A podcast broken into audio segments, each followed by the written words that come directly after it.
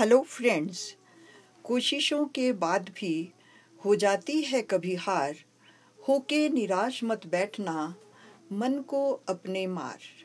कोशिशों के बाद भी हो जाती है कभी हार। होके निराश मत बैठना। मन को अपने मार। बढ़ते रहना आगे सर्वदा ही। बढ़ते रहना आगे सर्वदा ही। पा लेती है मकड़ी भी। अपनी मंजिल गिर गिर कर कई कई बार। मैं उषा बारवालिया, हेल्थ डोज के नए एपिसोड में आप सभी श्रोताओं का स्वागत करती हूँ। प्रिय दोस्तों, मुश्किलों से भाग जाना आसान होता है। हर क्षण ज़िंदगी का इम्तहान होता है। मुश्किलों से भाग जाना आसान होता है। हर क्षण ज़िंदगी का इम्तहान होता है। डरपोक को नहीं मिलता जीवन में कुछ।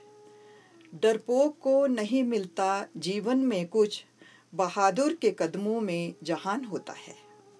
प्रिय दोस्तों, अभी तक हमने स्वास्थ्य तथा उससे संबंधित कारकों के विषय में चर्चा की है। आज भी हमारी चर्चा का विषय स्वास्थ्य से संबंधित ही है, परंतु इसमें हम केवल स्वास्थ्य नहीं, परंतु स्वास्थ्य ज्ञान के बारे में चर्चा करेंगे। श्रोताओं, आप सोच रहे होंगे कि यह हेल्थ एजुकेशन क्या है? प्रिय मित्रों, आप यह तो जानते हैं कि व्यक्ति के जीवन को, किसी समाज को एवं राष्ट्र को खुशहाल बनाने के लिए स्वास्थ्य एक अत्यंत ही महत्वपूर्ण भूमिका निभाता है। मनुष्य को स्वस्थ रहने के लिए, जीवन का भरपूर आनंद उठाने के लिए स्वास्थ्य के बारे में ज्ञान होना आवश्यक है। यह ज्ञान स्वास्थ्य शिक्षा द्वारा ही प्राप्त किया जा सकता है। स्वास्थ्य शिक्षा व्यक्ति को स्वास्थ्य के उन आधारभूत सिद्धांतों के बारे में जानकारी देती है, जिससे वो स्वस्थ रहने के तरीकों, आदतों एवं विचारों को विकसित कर लेता है तथा एक स्वस्थ जीवन जीने के काबिल हो जाता है। प्रिय दोस्तों यदि देश के हर नागरिक को सही स्वास्थ्य शिक्षा प्राप्त हो सके तो एक स्वस्थ राष्ट्र के निर्माण में जरा भी समय नहीं लगता। मित्रों, यदि हमारा स्वास्थ्य ठीक नहीं है तो हमारे सामने दुनिया की कितनी ही नियमतें रख दी जाए, वो हमारे लिए तुच्छ है। इसी तरह व्यक्ति को जितना भी ज्ञान हो, यदि उसको स्वास्थ्य का ज्ञान नहीं है तो उसका बाकी ज्ञान अधूरा ही रह जाता है। आधुनिक युग में स्वास्थ्य शिक्षा का महत्व और भी बढ़ जाता है और यह केवल शरीर तक ही सीमित न रहकर यह व्यक्ति के परिवार, समाज, देश में खुशहाल, सुखी, स्वस्थ जीवन व्यतीत करने के तरीकों की जानकारी हासिल करने में उसकी सहायता करती है। स्वस्थ शिक्षा कई प्रकार से हमारी सहायता करती है तथा हमें बताती है कि किस प्रकार से हम अब एक स्वस्थ जीवन को जी सके। जिस तरह से, प्रिय दोस्तों सर्वप्रथम हम लेते हैं बीमारियाँ तथा उनका उपचार। इसकी जो शिक्षा है, वो हमें स्वस्थ शिक्षा से प्राप्त होती है। स्वास्थ्य शिक्षा विभिन्न बीमारियों के विषय में ज्ञान देती है तथा इन बीमारियों से बचने का, उसके उपचार के विषय में भी बताती है। इससे व्यक्ति रोग मुक्त रहने के लिए प्रयास करता है तथा कई प्रकार की जानलेवा बीमारियों से स्वयं को सुरक्षित कर लेता है। स्वास्थ्य शिक्षा हमें छूत के रोगों से बचने का ज्ञान देती है। महामारी के समय इसके नियंत्रक एवं उपचार के लिए बनाए गए कार्यक्रमों के बारे में जानकारी देती है तथा लोगों को स्वास्थ्य कार्यक्रम में भाग लेने के लिए प्रोत्साहित भी करती है। इसके साथ ही स्वस्थ शिक्षा हमें स्वच्छता और स्वस्थ रक्षा के बारे में भी बताती है। प्रिय दोस्तों स्वस्थ शिक्षा द्वारा निजी एवं पर्यावरण की स्वच्छता का ज्ञान प्राप्त होता है। पर्यावरण की स्वच्छता आज के समय में एक अति अनिवार्य विषय बन गया है, क्योंकि पर्यावरण पर्यावरण के प्रदूषण जैसे वायु प्रदूषण, जल प्रदूषण, भोजन प्रदूषण, ध्वनि प्रदूषण, भूमि प्रदूषण इत्यादि से भयानक बीमारियाँ फैल रही हैं, जिसके बारे में हम कभी भी अगले एपिसोड में वर्णन करेंगे कि ये वायु प्रदूषण, जल प्रदूषण भोजन प्रदूषण, ध्वनि प्रदूषण, भूमि प्रदूषण क्या है और हमें इससे कैसे बचना चाहिए? भूमि की उपजाऊ शक्ति कम हो रही है, भोजन तथा फल सब्जियों में पौष्टिक तत्व समाप्त हो रहे हैं और व्यक्ति एक तरह से जहर निकल रहा है। इसके परिणाम कितने भयानक होंगे, इसका अंदाज़ा हर कोई लगा सकता है। स्वस्थ शिक्षा द्वारा हमें अपने पर्यावरण को स्वस्थ रखने के लिए शिक्षा प्राप्त होती है जिससे हम हर प्रकार के प्रदूषण को नियंत्रित कर सकते हैं। प्रिय दोस्तों, इसके साथ ही निजी स्वास्थ्य भी शिक्षा की, स्वस्थ शिक्षा द्वारा भी प्राप्त हो सकती है, जिसमें व्यक्ति अपने दांत, आँख, कान, बाल, त्वचा इत्यादि को किस तरह से साफ़ रख सकता है और इनको साफ़ रखने का क्या महत्व है, तथा वह स्नान करना, अपने आसपास की चीज़ों को साफ़ सुथरा रखना, इस वजह से किस तरह से वो अन्य प्रकार की बीमारियों से बच सकता है। इसके साथ ही स्वस्थ शिक्षा हमें पारिवारिक स्वस्थ ज्ञान भी प्राप्त करवाती है। जैसे स्वस्थ शिक्षा द्वारा माता को अपने स्वस्थ, शिशु के स्वास्थ्य के रख रखाव के बारे में ज्ञान दिया जाता है। प्रतिरक्षण के लिए विभिन्न प्रकार के टीके और आयु का ज्ञान दिया जाता है कि बच्चे के किस आयु वर्ग में कौन से टीके का लगवाना आवश्यक है जिससे वो ताउम्र स्वस्थ रह सके। स्वस्थ शिक्षा द्वारा मातृ स्वास्थ्य, परिवार नियोजन इत्यादि में परिवार का मार्गदर्शन किया जाता है। इसके साथ ही मानसिक स्वास्थ्य का, की शिक्षा भी हमें स्वस्थ शिक्षा से प्राप्त हो जाती है। आधुनिक युग की जटिलताओं ने मानव के मानसिक स्वास्थ्य को भी प्रभावित कर रखा है। स्वास्थ्य शिक्षा व्यक्ति को मानसिक तनाव मुक्त रहने की में सहायता करती है। आपसी सहयोग इत्यादि के पाठ से आपसी संबंधों को मधुर बनाने में सहायता करती है। इसके साथ ही स्वस्थ शिक्षा से हमें सही पोषण का भी ज्ञान प्राप्त होता है। स्वस्थ शिक्षा द्वारा संतुलित आहार, आराम, नींद इत्यादि का सही ज्ञान दिया जाता है। ताकि इंसान इनके महत्व को पहचान कर संतुलित आहार करे, समय पर आराम करे, पूरी नींद नींद ले सके तथा शारीरिक एवं मानसिक स्वास्थ्य को, उसको अच्छा बना सके। यदि व्यक्ति का शारीरिक एवं मानसिक स्वास्थ्य अच्छा होगा तो उसका सामाजिक स्वास्थ्य भी अच्छा होगा। इसके साथ ही व्यक्ति की जो भी अच्छी या बुरी आदतें होती हैं और उन आदतों के क्या लाभ हैं, क्या हानियाँ हैं, इसकी शिक्षा भी हमें स्वस्थ शिक्षा से ही प्राप्त हो सकती है। प्रिय दोस्तों, क्या आप ये सारी बातें सुनकर हैरान हो रहे हैं? हैरानी की बात तो है ही, क्योंकि स्वस्थ शिक्षा अपने आप में एक सागर लिए हुए हैं, जिसमें इतना ज्ञान है कि यदि व्यक्ति उस पर थोड़ा बहुत भी ध्यान दे तो उसके स्वास्थ्य को कभी भी कोई हानि नहीं हो सकती। स्वस्थ शिक्षा व्यक्ति को अच्छी आदतों के लाभ एवं बुरी आदतों की हानियों का ज्ञान देती है। नशीले पदार्थों के सेवन का हमारे शरीर की हर प्रणाली पर क्या प्रभाव पड़ता है, इसके बारे में बताती है, ताकि हम तंबाकू, शराब और अन्य नशीली वस्तुओं का सेवन न करके एक भरपूर स्वस्थ जीवन जीने का ज्ञान प्राप्त कर सके। इसके अतिरिक्त अच्छे खान पान खाने के तरीके जैसे चबाकर खाना, थोड़ी देर देर के देर के पश्चात न खाना खाते समय पानी का कम प्रयोग करना इत्यादि। अच्छी आदतों से हम बदहजमी जैसी बीमारियों से भी बच सकते हैं। हेल्थ एजुकेशन हमारे ज्ञान को इतना बढ़ा रही है तो अब हमें ये सोचना है कि इसे अत्यधिक उपयोगी हम किस तरह से बना सकते हैं। तो प्रिय श्रोताओं, स्वस्थ शिक्षा प्रत्येक व्यक्ति के जीवन में अत्यंत ही महत्व रखती है। हम उसकी उपयोगिता को बढ़ाने के लिए कुछ महत्वपूर्ण कार्य कर सकते हैं जिससे उसकी महत्ता में या उसकी उपयोगिता में वृद्धि हो सके। सबसे पहले आता है स्वास्थ्य कार्यक्रम में सबकी भागीदारी। ये सिद्धांत एक अत्यंत ही महत्वपूर्ण है कि क्योंकि सबके लिए स्वास्थ्य का नारा केवल एक सरकार द्वारा कार्यक्रम बनाकर सफल नहीं हो सकता, लेकिन इसके लिए सामूहिक विचार, विमर्श, गोष्ठियाँ, रेडियो तथा टेलीविज़न तथा कार्यक्रमों का प्रसारण एक साथ कई लोगों का मार्गदर्शन कर सकती है। इसके पश्चात हम बात करेंगे व्यवहारिक परियोजनाओं के बारे में। आज स्वस्थ शिक्षा के कार्यक्रमों में व्यवहारिक परियोजनाओं को सम्मिलित करना अत्यंत आवश्यक है। एक चीनी मुहावरा है, जिस जो इसकी, जिसके साथ इसकी सार्थकता जुड़ी हुई है। यदि मैं सुनता हूँ, भूल जाता हूँ।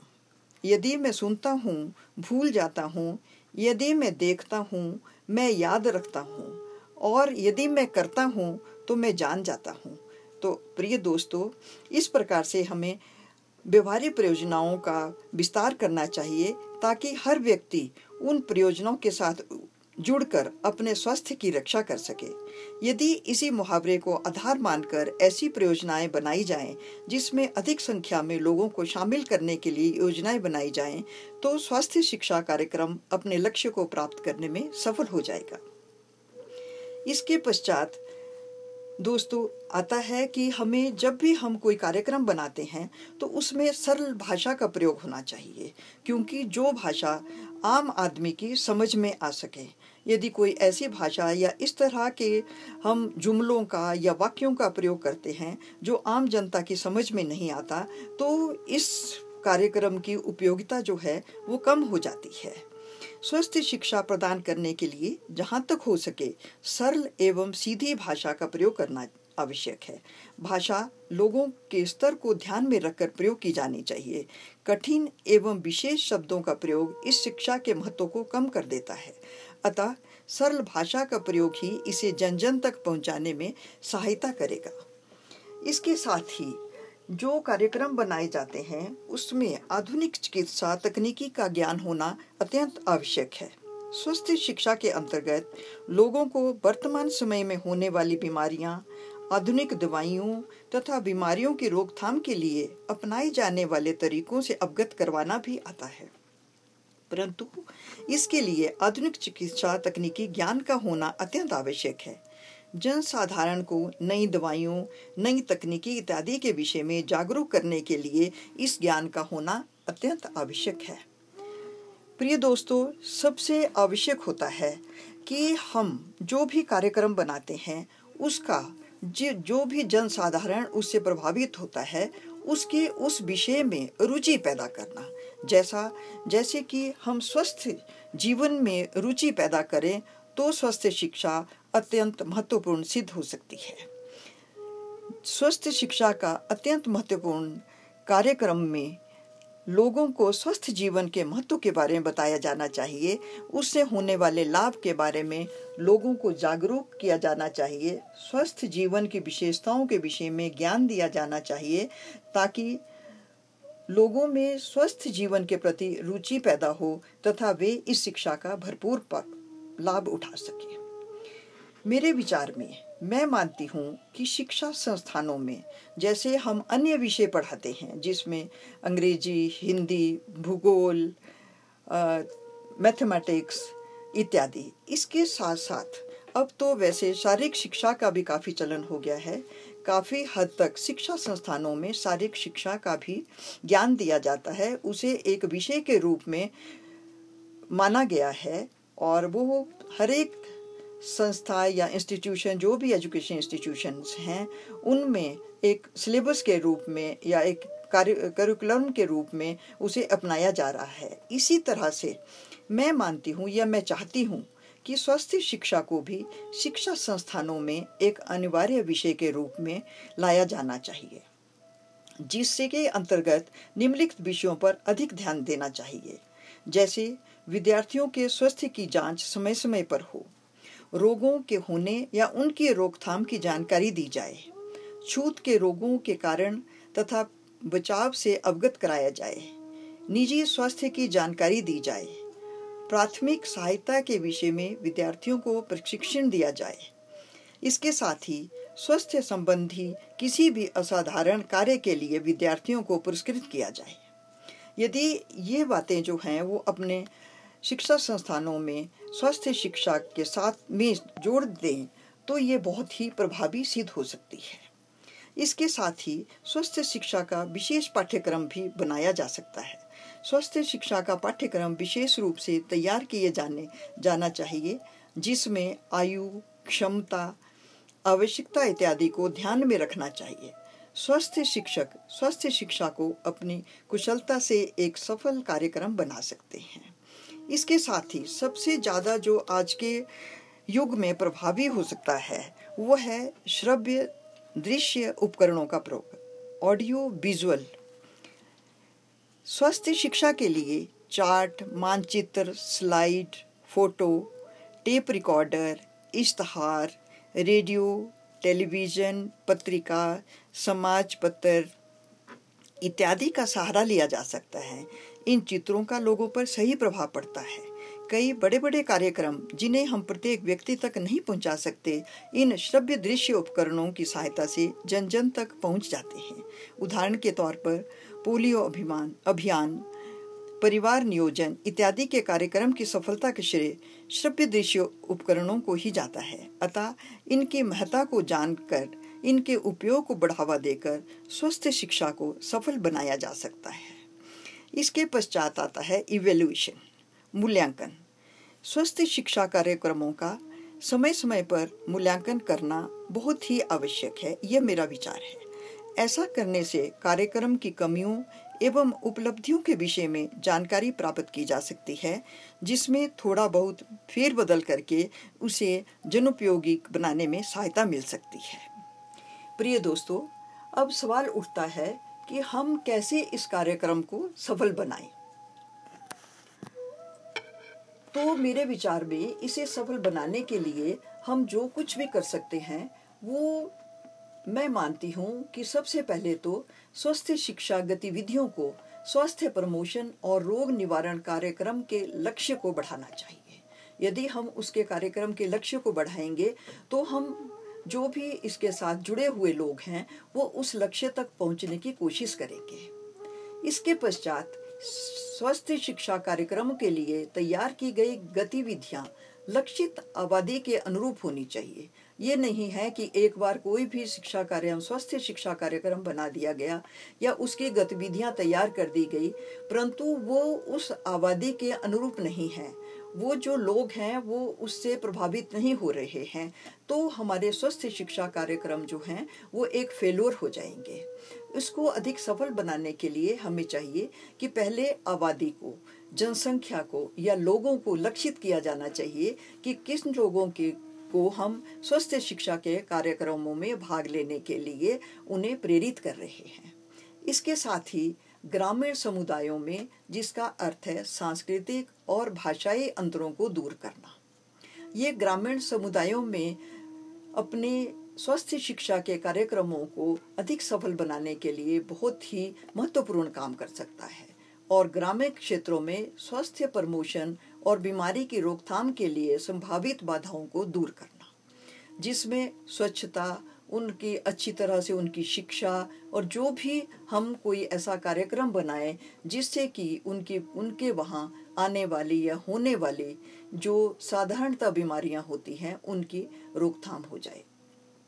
इसके साथ ही हमें कुछ पॉलिसी सिस्टम और एनवायरनमेंट चेंज इस तरह के भी कई, कोई अपना, कोई कार्यक्रम बनाना चाहिए, जिससे कि हम स्वास्थ्य प्रमोशन और रोग निवारण रणनीतियाँ बनाकर इन नीतियों द्वारा सफल हो सकें और इस कार्यक्रम को अत्यधिक सफल बना सकें।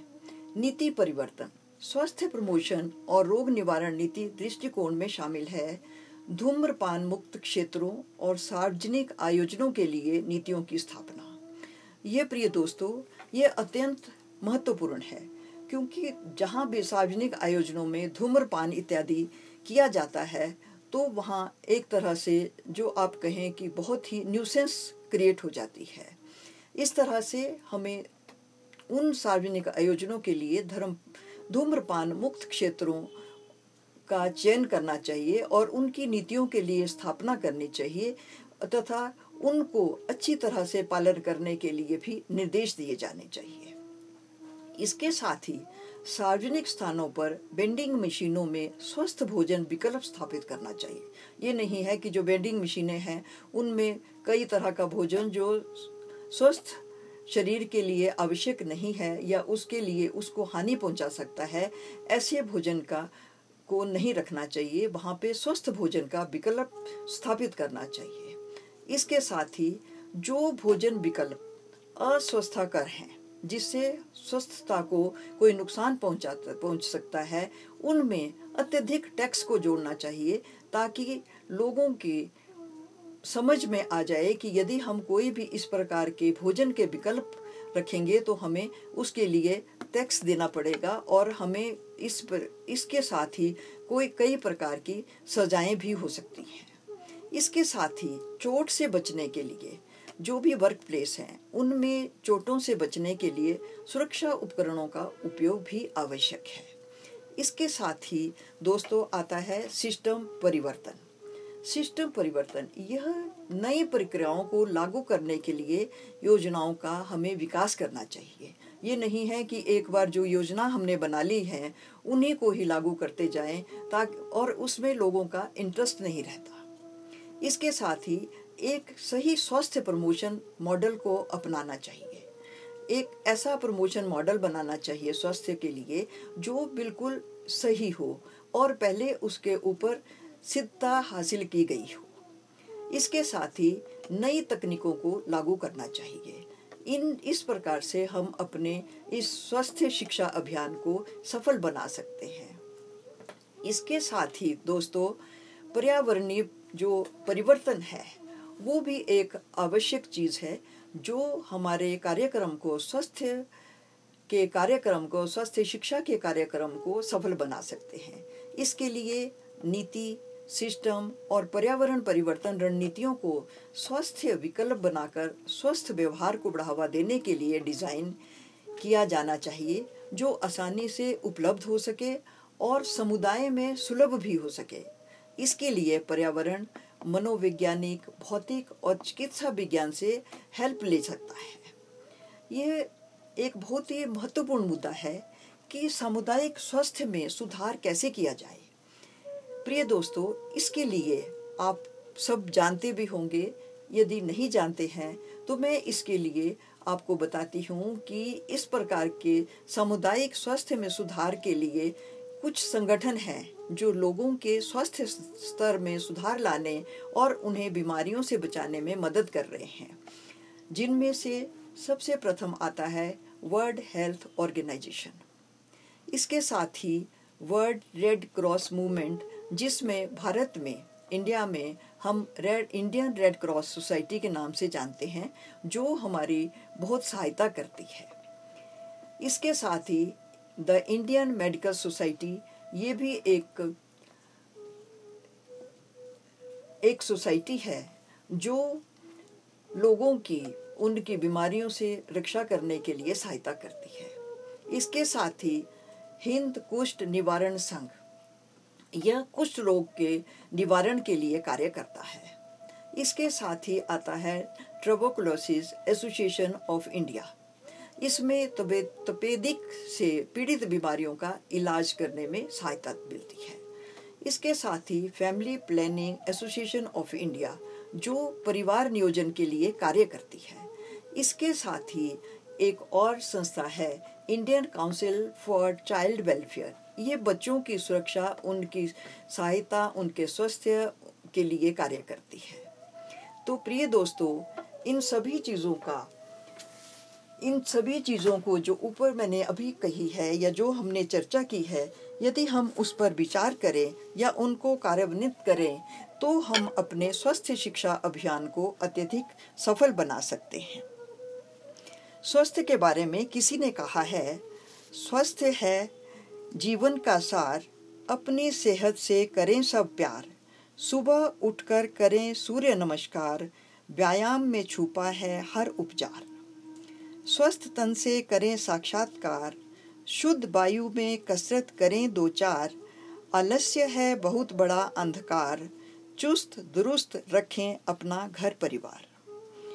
तनाव, चिंता से मुक्त हो विचार, मानसिक शांति का है यह आसार, व्यायाम देता है हम, हमें ऊर्जा अपार, सुखमय ज़िंदगी का है ये आधार। कार्यशाली, शैली में लाएँ कुछ सुधार सेवन करें हर रोज पौष्टिक आहार।